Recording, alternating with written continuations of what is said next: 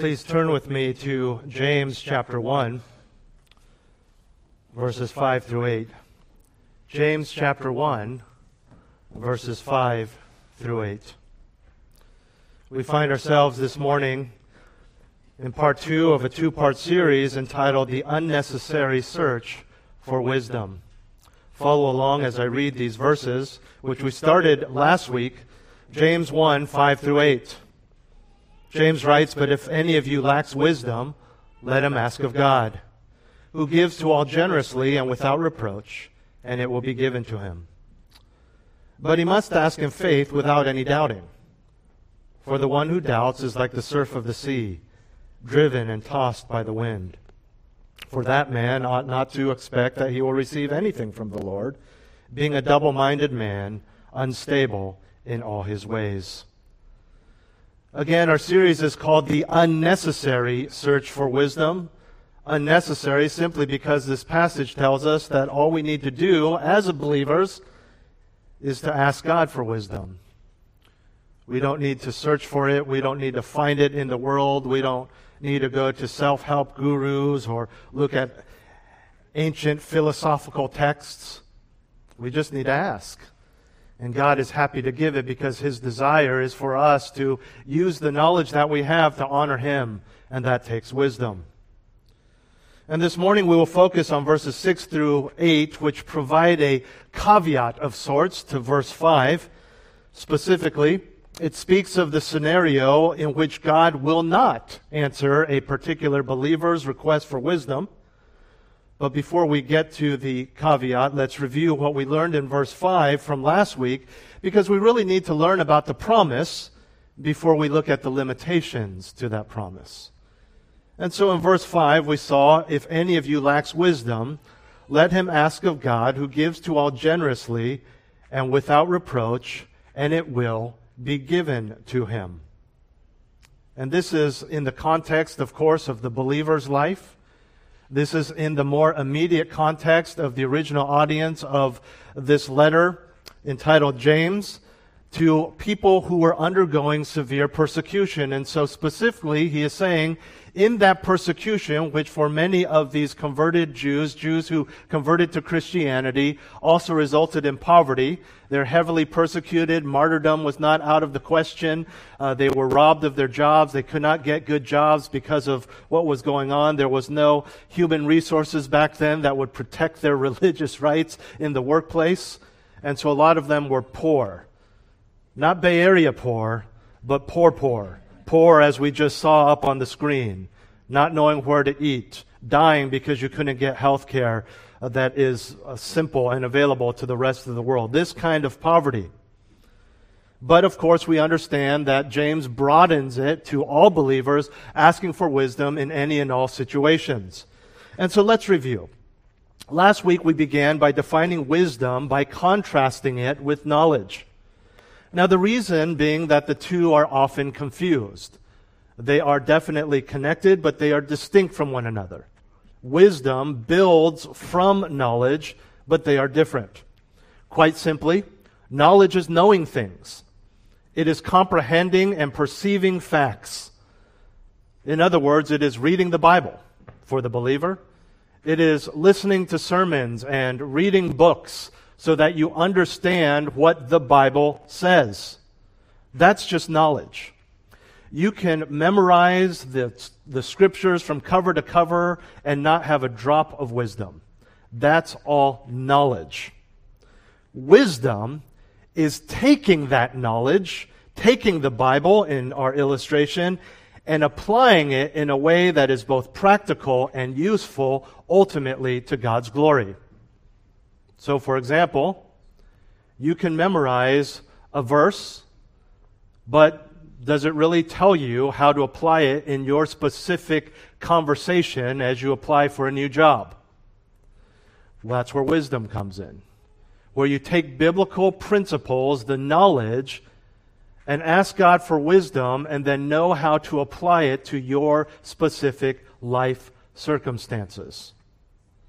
Because as you know, it's good and necessary, But practically speaking, not enough to say, well, I'm going to go into that midst of the battlefield and just know that I am to love my neighbor as myself.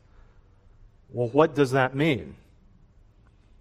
Does it mean that you don't fight back? Does it mean you turn the other cheek? Does it mean you give more, take more? What does it mean in your particular context? And we need wisdom. That's wisdom. in the context of Christian life, we understand that the wisdom that we're talking about, that James is talking about, is godly wisdom. It's not worldly wisdom. It's not just wisdom in, in how to uh, in, interpret a certain manual into the workplace. It is for the purpose of godliness. It is taking your knowledge of the scriptures and applying them to your Christian life. It is the practical application of the commands of Scripture such that you are honoring God through biblical obedience. The challenge of this is that we all need more wisdom. The beauty of this is that all you need to acquire more wisdom, again, is to just ask. To pray to God and ask for wisdom. Not to ask for more knowledge.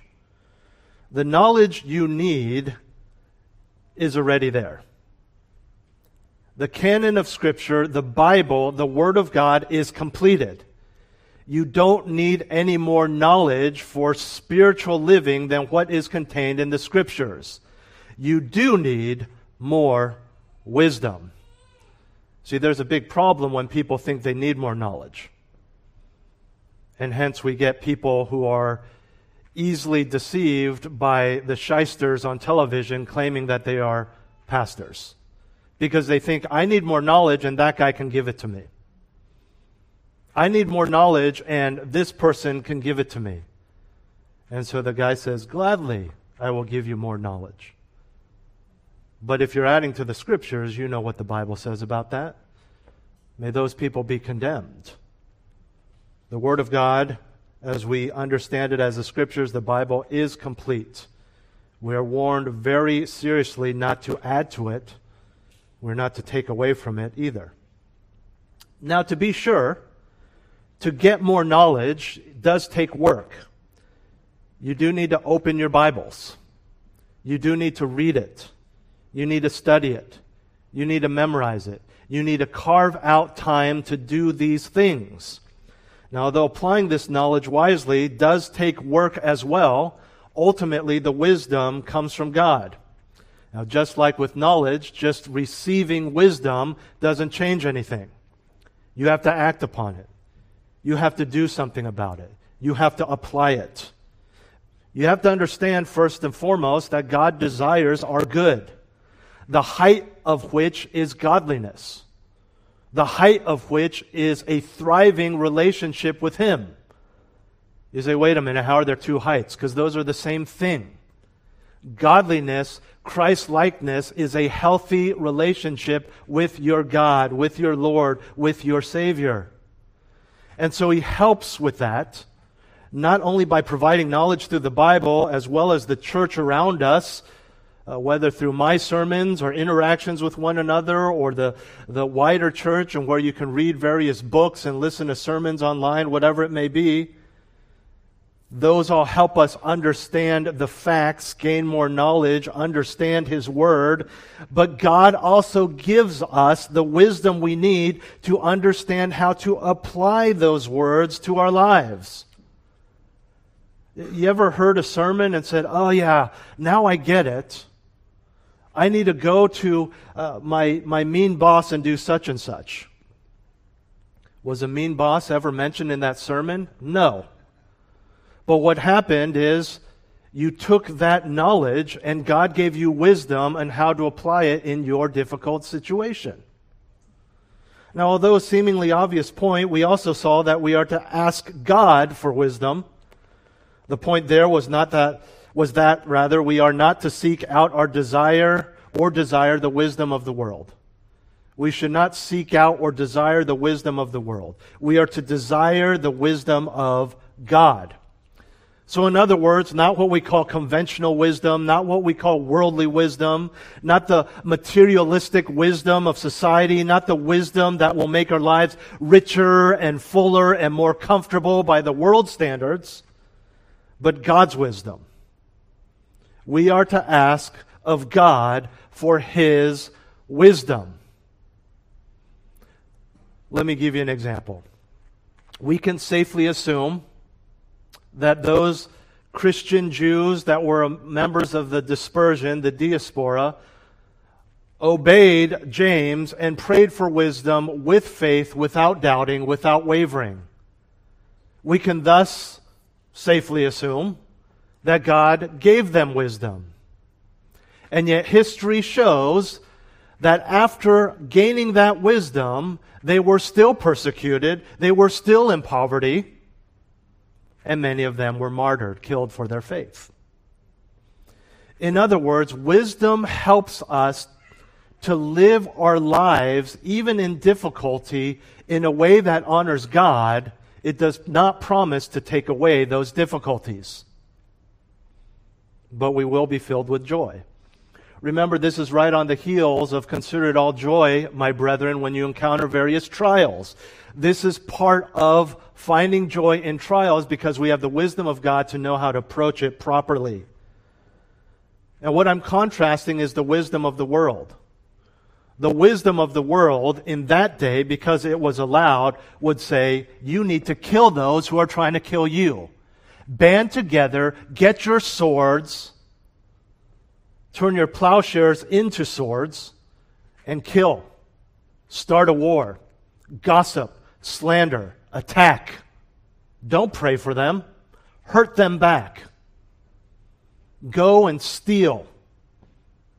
Get the money. Get out of poverty. That's worldly wisdom. It's not godly wisdom.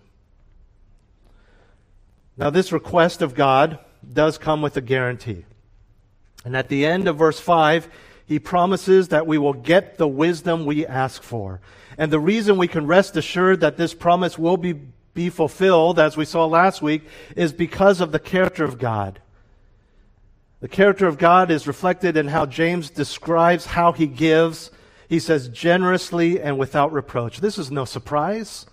This is no surprise to us when James says he will give us in this manner. We know he is a loving, gracious, forgiving, generous God. He will give without conditions. He will not make us feel bad for not asking sooner or not having the wisdom in and of ourselves. He will not rebuke. He will not reprimand. He desires us to have this wisdom because he desires a strong and healthy relationship with us. And with all that being said, and in regards to prayer in general and our view of God in general, we know that God is not some sort of mystical heavenly ATM machine that gives us whatever we want, whenever we want. The assumption is that the wisdom we are asking for is for the sake of His glory through the bolstering of our spiritual walk and the building up of the church. Thus, asking for God, and this is so important, asking God for wisdom presupposes a desire for those goals to be fulfilled.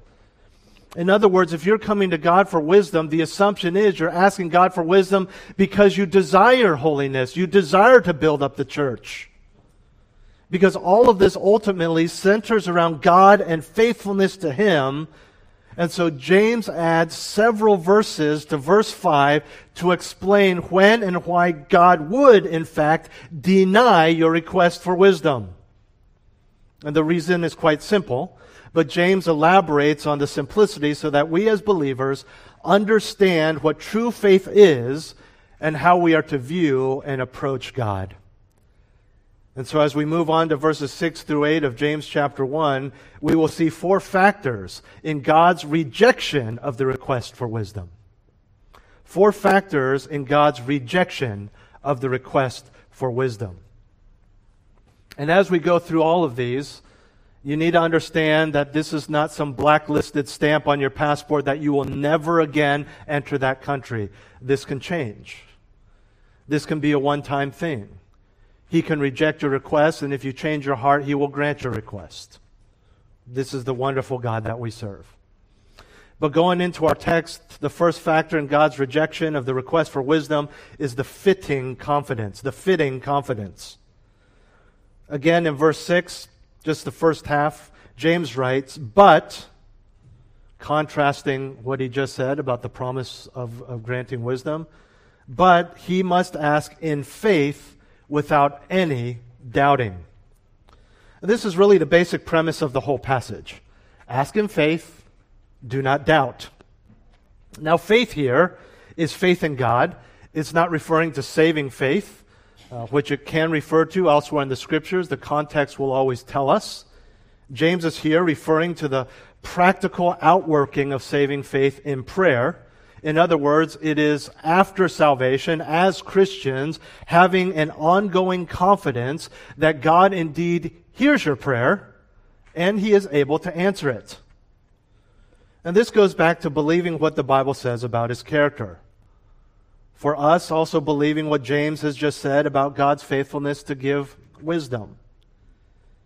If you have a solid foundation of comprehending and believing in the character of God as presented in the scriptures, you really have no choice but to have faith in what the Bible says about him.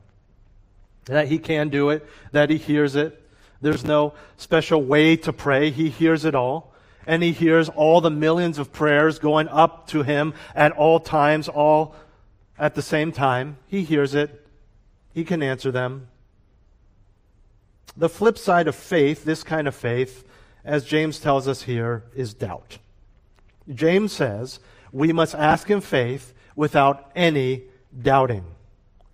The word doubt, the word translated doubt here in the original Greek of the New Testament, means to separate, to divide, to dif- differentiate. What that means in our modern understanding of doubting is ideas that you are divided or wavering in your mind. You're not sure. You think it might be true, but you're wavering. Doubt. You're debating. You're disputing with yourself. And we see how this can apply directly in our faith or lack of faith in God. You know something about God, but you think, well, maybe my situation's too big. Maybe this is not something that God can handle. Maybe He doesn't hear me because of what I did last night. You're wavering between what you think and what you know to be true about God. And so, really, the, the dispute, when we're talking about doubting as a, the, the contrast or opposite of faith, on the one hand, you believe in the character of God, but on the other hand, you doubt whether He will actually give you that wisdom. You doubt if He actually can give you wisdom for that particular situation.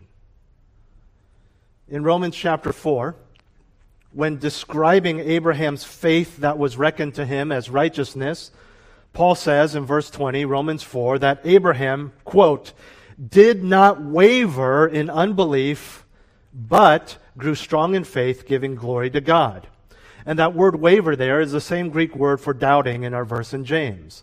Abraham did not doubt. He did not waver in unbelief, but rather the opposite happened naturally. He grew strong in faith, giving glory to God. Now, when it comes to asking of God, we are to do so with confidence in Him. Particularly when asking for wisdom, we can ask confidently because of what James has just said about his character and about God's promise to give us that wisdom. Now, this brings us to the two nuances of doubt that James is referring to. In our faith, we believe that God is sufficient to meet our needs. In our faith, we are to ask with simplicity and no ulterior motives. And when we don't do this, we are doubting. I don't know if you caught it, but there, I mentioned two different nuances there.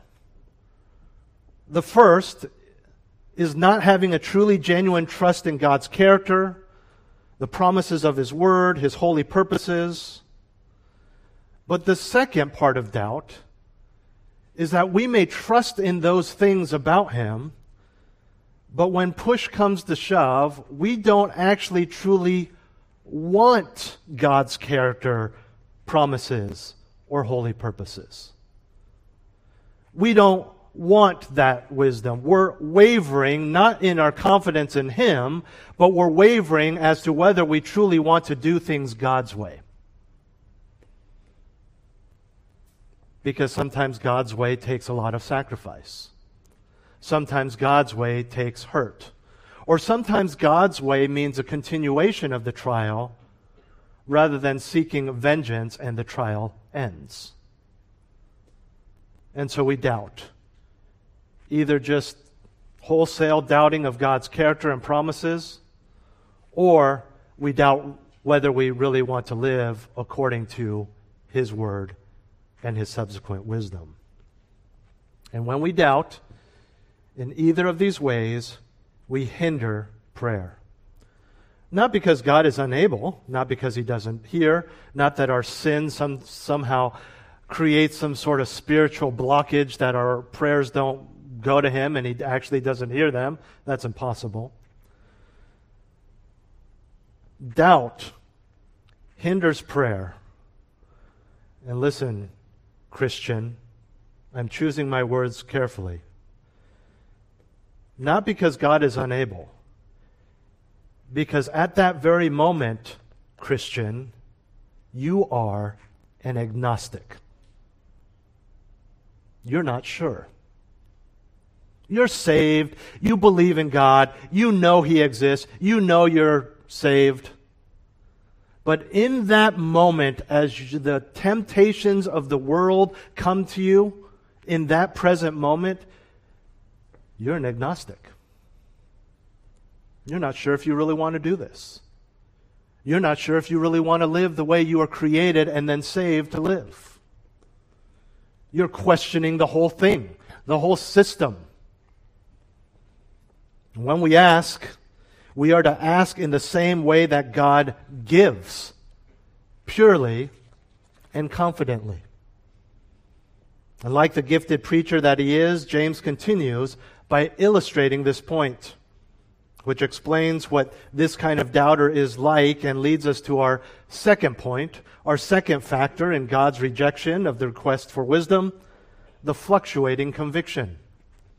The fluctuating conviction. Look at the rest of verse 6. For the one who doubts is like the surf of the sea, driven and tossed by the wind. You can't fully appreciate this illustration if you've only stood on a beach or on a boat that is docked. Uh, this is the, the wind and the waves that terrify people. This is the picture of the boat that you see from up above, and you say, What are all those little things on the side? Those are all the sailors vomiting their guts out. The picture James presents is not of a docked ship gently or even violently bobbing with the tides. It's still docked. This is a picture of a ship in the middle of the sea that, that is totally and completely at the mercy of whatever comes its way. The waves are so big. The sails, the rudder, the propeller, the engine don't make a lick of difference. Large or small, violent or calm, this way or that, whatever the wind and the waves do, that's where the boat goes. In other words, this is simply the picture of a boat that is not anchored. The Christian who doubts is like this boat. What is the anchor? It's hope. But more specifically, hope in God. Hebrews 6:19. This hope we have as an anchor of the soul. A hope both sure and steadfast. It's Hebrews 6:19. So let's go back to the illustration. The one who prays to God with doubt lacks consistency, he lacks purpose. Falling prey to the shifting winds of circumstance and emotion, his desire drives him to seek wisdom from God one day and then wisdom from the world the next. Going back to the literal definition of doubt. This individual is divided when it comes to what he wants. I was at a soccer game yesterday for my youngest park filled with about six different games, 12 teams of children, boys and girls, aged 5, 6, and 7. No goalies, no positions, no really boundaries. they just all just huddle around the ball and just kick, kick, kick, kick, kick. But they do have practices, and so they know enough that sometimes the ball can get kicked very far and hard. And man, these kids so cute, right? They're running with all this confidence, some of them bobbling, whatever. And then they get to the ball and they lift their arms and they turn away in fear. That's our doubt. Yes, God's way. Going to ask for wisdom. Going to deal with this in a way that honors God. And then when God gives you wisdom, I don't know if I want to do that. And with that mindset, the doubter is as unpredictable and unsteady as the boat tossed to and fro by turbulent seas. I mean, you see that kid running, you're like, he's going to score a goal, and then he gets to the ball and he takes a step back. You hear someone sharing, say, man, that guy's got it. He is going to do the right thing, he's going to honor God, and then he's in that situation. He's like, not sure if I want to do this. The picture of doubt applies not just to prayer for wisdom, but any and all prayer. Any prayer from the lips of the child of God must resound with confidence and character. In the character of God, that is. Two levels here. On the level of faith, we doubt because we're not confident in God on the level of works. We waver because we're not confident that we fully want to follow God's wisdom in that particular area. Maybe everything else, just not in that relationship, not in that sacrifice, not on that day. So let's talk about these two levels. About the doubting of faith, fundamentally, it's a doubt of God's ability or desire to answer your prayer. You think, well, I, I don't know. You know, I know God is sovereign. I know He can do all things, but I don't know if He can really get me out of this one. This is a bad one. And sometimes it's not so much the direct character of God that we doubt, but indirectly doubting His character by thinking you are not good enough. If you think that you're too sinful for God to answer your prayers, then you're not only questioning his character, you are not only doubting his promise to answer prayers in a wor- way that works all things together for the good of those who love him. But if you think as a Christian you're not good enough for God to answer your prayer, you are doubting the gospel. What do you mean by that? See, the gospel doesn't just tell you how to be saved. As a believer, it assures you that you are still saved. And the very essence of salvation means that despite your wretchedness, despite your not being good enough, God cleansed you of all guilt and clothed you in his righteousness and adopted you as a son of God. When you think that your sin has made you not good enough for God to bless you, then you are doubting the totality of salvation purchased on the cross. You are doubting the gospel. It is true as we see in this passage, that there are times, not that God won't answer your prayer, but that his answer will be no because of your sin, because of your lack of confidence in him, because of his discipline of those whom he loves. But when you start thinking that all of a sudden God is outside of your life because of your sin, you've missed the whole point. You've missed the whole point. You can think of it this way. If you were not too sinful to be saved as an enemy of God, how is it possible that you're too sinful to be granted the wisdom of a child of God? And I don't know where the doubt comes from, but it's certainly not the anchor of gospel centered hope but some sort of wave that is tossing your soul here and there. That's the doubting on the level of faith. I also mentioned doubting on the level of works, that is, works that are a result of faith.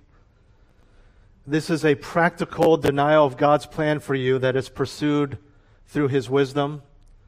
A denial because we have desires and wishes that must ignore the wisdom and ways of God in order to achieve those desires. So the surf of the sea in this instance would be the allures, the temptations of the world. Often referred to as the pressures of the world, but let's be honest. More often than not, we pursue our selfish desires not because of some undeniable pressure of the world, but because we want it. Because we want to pursue it. Pressure indicates something that is unavoidable, which would then contradict Romans 12, which gives us a choice.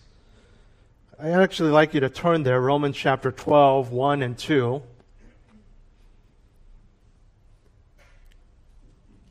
If you are currently on some sort of plan to find verses to memorize, this is one of the key passages throughout church history that has been memorized because of how powerful and important it is in describing the Christian life.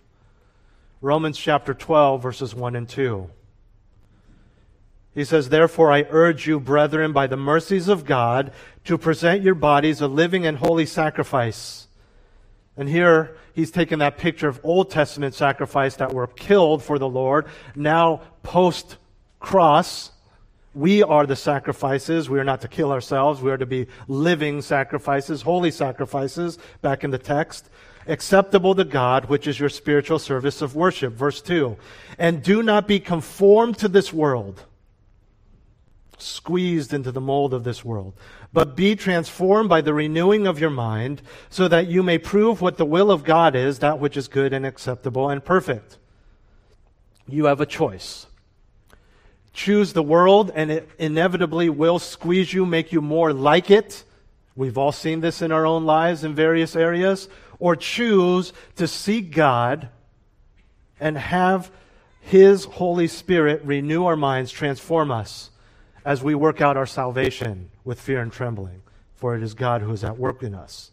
And the flow of logic in Romans chapter 12, verses 1 through 2, is similar to what we're seeing in James you must have a desire to worship, to offer yourselves as this living sacrifice by presenting yourselves as such acceptable to God, which in turn leads to, leads you to pursue the transformation by the renewing of your mind rather than conforming to the ways of the world.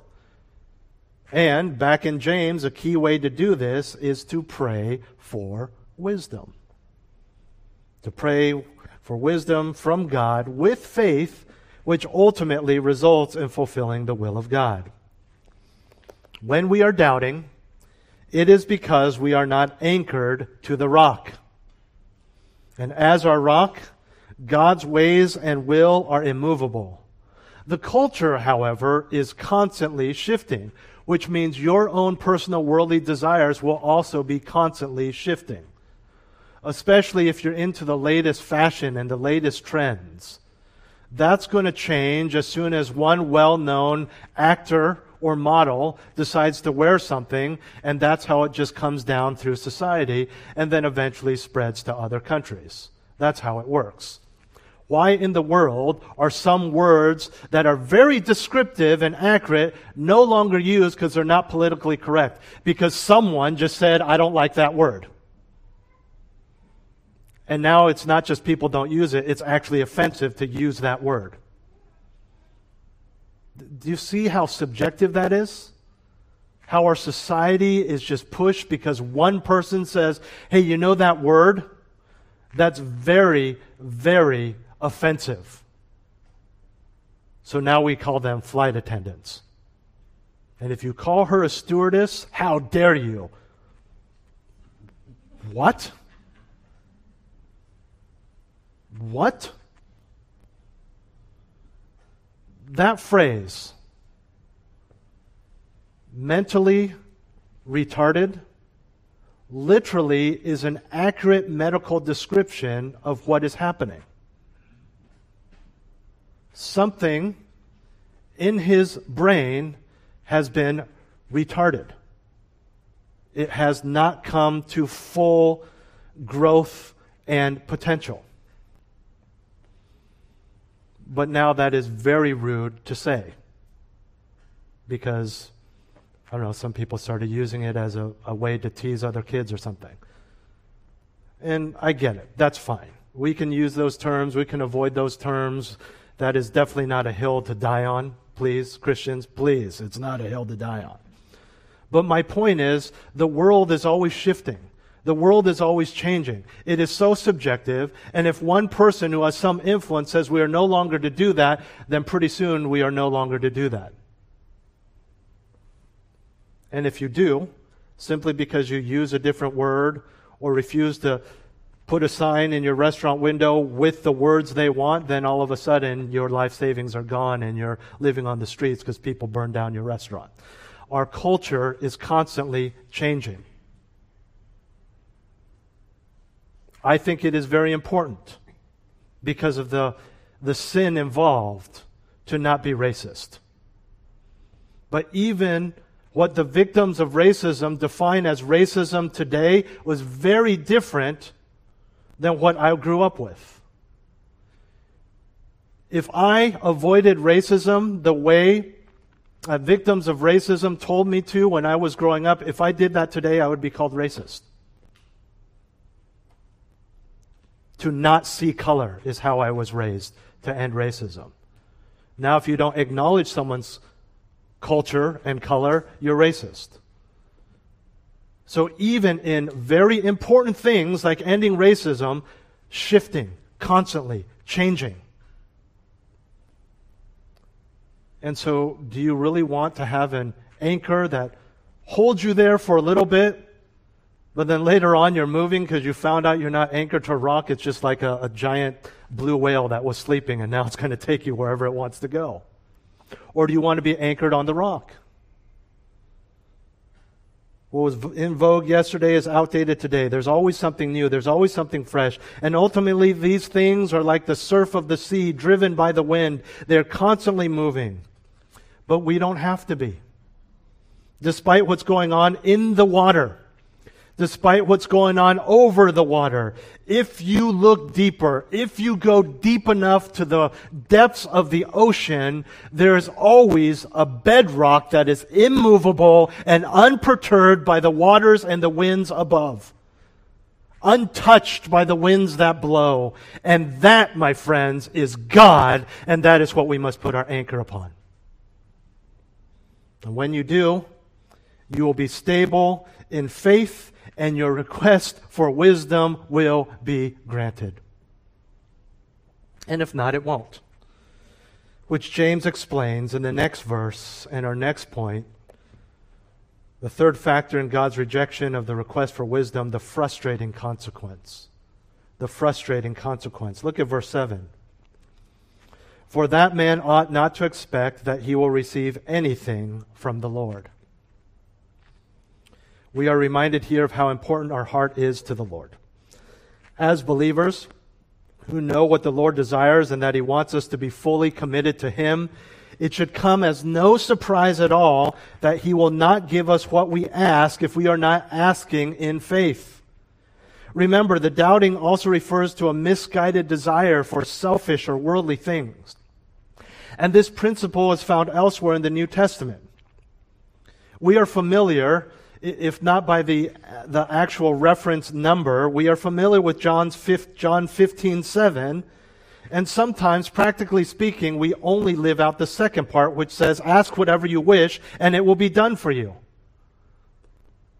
We love that part. Ask whatever you want, Christian, and it will be done for you. The whole verse, however, says, If you abide in me and my words abide in you, then ask whatever you wish, and it will be done for you, because if you abide in him and his words abide in you, you will only ask for things that he desires. Although within the context of the love of money, Matthew 6:24 lays out the same principle, no one can serve two masters.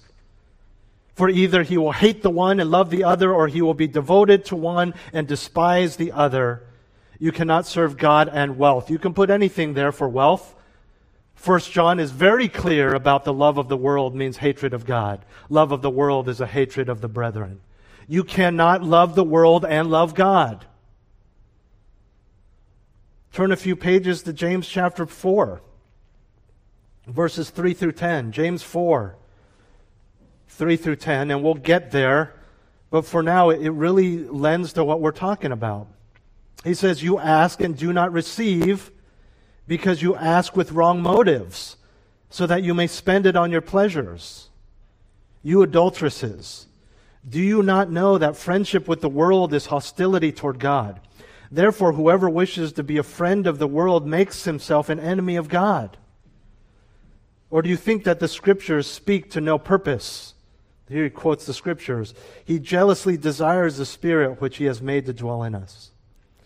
But he gives a greater grace. Therefore, it says, God is opposed to the proud, but gives grace to the humble. Submit therefore to God. Resist the devil, and he will flee from you. Draw near to God, and he will draw near to you. Cleanse your hands, you sinners, and purify your hearts, you double minded. Keep note of that that word, double minded. Verse 9 Be miserable and mourn and weep. Let your laughter be turned into mourning and your joy into gloom. Humble yourselves in the presence of the Lord, and he will exalt you. And that's so key, isn't it? We so long for the exaltation from the world. But we humble ourselves before God, and he will exalt us in the best way possible. And our passage this morning is in regard to our request for wisdom, but James has broadened this to talk about our faith and prayers in general, and chapter 4 solidifies this for us. Look at what James says exactly in verse 1, excuse me, verse 7 of chapter 1. The doubting man ought not to expect that he will receive anything from the Lord. And when it comes to God answering your prayer specifically as it pertains to wisdom, you can gauge your heart to know whether the answer is coming or not. You know. You know if you're pursuing sinful things, worldly things. The wonderful thing about this, as I mentioned before we even got into our outline, is that you can pray for a heart that is not divided or doubting. If you are doubting God, you can pray, Lord, help me not doubt anymore. And again, we have to remember that God is for us. He's for us. He's not against us. He wants us to excel. He wants us to thrive spiritually. He wants to grant wisdom to those who have the right desire and will thus use the wisdom for godliness. And that really speaks to the reality of the rejection of the request, doesn't it? Why would God grant us the wisdom to pursue sinful and selfish things? And why would God grant us wisdom if we truly don't trust and respect Him? Imagine standing in the kitchen of your home and in the living room, you hear your child go up to your spouse and say, Mommy, you're my favorite. So I'm asking you, can I have a little candy before dinner? No, you may not. Little footsteps running to the kitchen. Daddy, you're my favorite. So I'm asking you, can I have a little candy before dinner? God knows your heart. God knows where your allegiances lie. God knows who your favorite is in that moment. He knows if it's Him or if it's yourself. Yourself, including things like the world, comfort, money, and the like. If you're not going to fall for it from a little kid, why would God? Especially when so much more is at stake than a little sugar before dinner. Well, that's the essence of the conclusion of the passage, where James further explains why God will reject a request for wisdom. Our fourth and final point is the failing character the failing character. Four factors in God's rejection of the quest for wisdom the fitting confidence, the fluctuating conviction, the frustrating consequence, and finally the failing character. Verse 8 Why? Being a double minded man, unstable in all his ways. There are two descriptions here double minded and unstable in all his ways. First, double minded. Literally in the Greek, it means double souled, like your soul double souled. This is the Christian who is divided between his faith in Christ and again the allures of the world. And although James 1 8 is the first time this word is used in all of Greek literature. The concept is found in Jewish theology. In Psalm 119 and verse 2, we see a blessing upon those who pursue God with their whole heart. Whereas in Psalm 12, the one with a double heart or divided heart is condemned. Deuteronomy 6 5, which you know well because it's later quoted by Jesus, tells us to love God with all our heart, soul, mind, and strength. All of it. And what this all refers to is someone who is fully 100% committed to the Lord. And notice, it is not half minded, it is double minded. In other words, the person who is in danger of not having God answer his requests is not just the person who is 50 50, but even 99 God and 1% self. Anything less than total allegiance to God. This, of course, does not mean that you have to be a perfect Christian for God to answer any prayers. It means where does your heart lie? This doesn't even mean that you are fully committed to the things outside of God. Double minded carries the notion of wavering or lacking faith. And again, remember the original audience is suffering heavy pu- persecution. So, in the midst of that, think about this immoral choices, ungodly choices to end the pain are far more tempting for them than anything we would probably face today. How hard is it is to remain resolute for the Lord when your life is at stake because of that commitment. It seems today we waver simply because we don't want to spend the time to attend something or don't want to stop eating out or give up our travel budget. Double minded. James goes on to describe this person as unstable, literally unsettled or not at rest. This simply refers to someone who is fickle, vacillating in everything, as James indicates with the phrase, in all his ways. The ramifications of a lack of faith does not just impact prayers for wisdom, it impacts everything. Everything. Unstable in all his ways.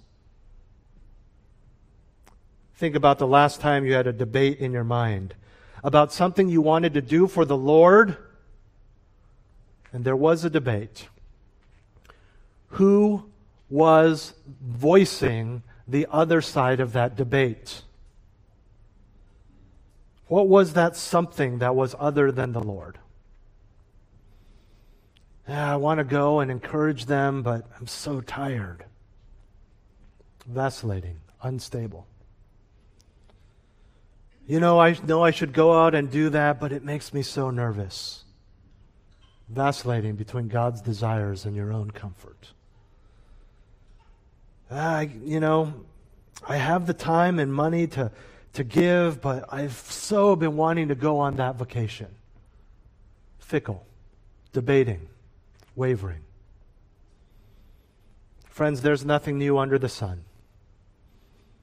Since the very creation of Adam, man has tried to serve two masters Yahweh and Baal, God and money, Jesus and self. It cannot be done. What is it that's taking up any part of your heart? The other half, 20%, 1%? Christ likeness is doing everything possible to make God 100% of your life. All your heart, all your soul, all your mind, all your strength. Do you have faith? Or is your spiritual character failing? And when we have this kind of faith that we are able to have, it will grow because with this kind of faith, you will naturally desire more wisdom to excel still more. And when we ask, He will give. Four factors in God's rejection of the request for wisdom. The fitting confidence, ask in faith. The fluctuating conviction, don't doubt. The frustrating confidence, or the frustrating consequence, rather, not receiving the wisdom. And the failing character, being double minded and unstable in all your ways. So if any of you lacks wisdom, let him ask of God, who gives all to, gen- to all generously and without reproach, and it will be given to him. But he must ask in faith, without any doubting. For the one who doubts is like the surf of the sea, driven and tossed by the wind. For that man ought not to expect that he will receive anything from the Lord, being a double minded man, unstable in all his ways. Let's pray. Heavenly Father, I pray that we would be people who have this kind of faith, who are not doubting your character, but perhaps more importantly in this group, we are not wavering between what you desire and what honors you and what we in our worldliness and sin and pride desire and what is extolled in the world. Use us, Father, to that end that we might be faithful not doubting, not unstable, not double minded or double souled, fully committed to you. And whatever it is, Lord, that is in our hearts that we are clinging on to, that 1, 5, 20, 50, 90% that is keeping us from complete allegiance to you even, Lord, if it is under the auspices and under the, the name of Christianity, but in the, our heart of hearts, we know it's just self. May we recognize that and push that out, repent of it, and have complete faith in you, and in turn, ask with faith and request and receive the wisdom from you to live in a way that honors you. I pray these things in Jesus' name. Amen. Well, let's stand together as the choir leads us as we close.